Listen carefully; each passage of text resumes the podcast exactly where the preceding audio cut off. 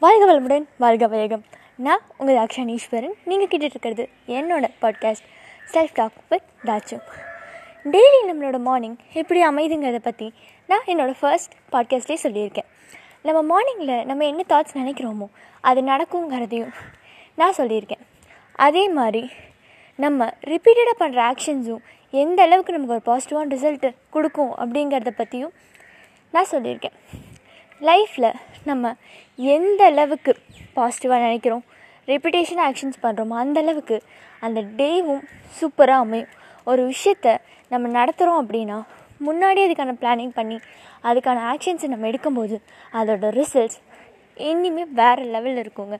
நம்ம லைஃப்பில் நம்ம ஒரு விஷயத்த பண்ணணும்னா அதுக்கு முன்னாடியே யோசிங்க முன்னாடியே அதுக்கான ஸ்டெப்ஸ் எடுங்க.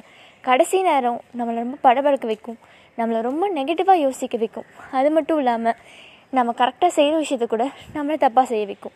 கடவுள் ஒரு இப்போ விதையை வந்து மண்ணில் போடுறாரு அப்படின்னா அந்த விதை முளைச்சி வர்றதுக்கு ரொம்ப நாள் ஆகுங்க. கடவுளே அதுக்காக வெயிட் பண்ணுவார்.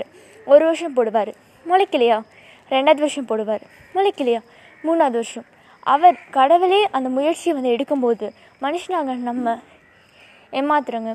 அந்த பொறுமையை நம்ம கொடுத்துக்கிட்டே இருக்கணும். எப்போவுமே அந்த எஃபெக்ட்ஸை நம்ம எடுத்துக்கிட்டே இருக்கணும். சொல்கிறது ரொம்ப ஈஸி ஆனால் செல் செயல்முறைப்படுத்துறதுக்கு கொஞ்சம் போராடணும். டெய்லி நம்ம லைஃப்பை ஒரு பாசிட்டிவான ஸ்மைலோட ஆரம்பிங்க. ஜாலியான விஷயங்களை உங்கள் லைஃபோட சீரியஸான விஷயங்களோட இணைச்சிக்கோங்க.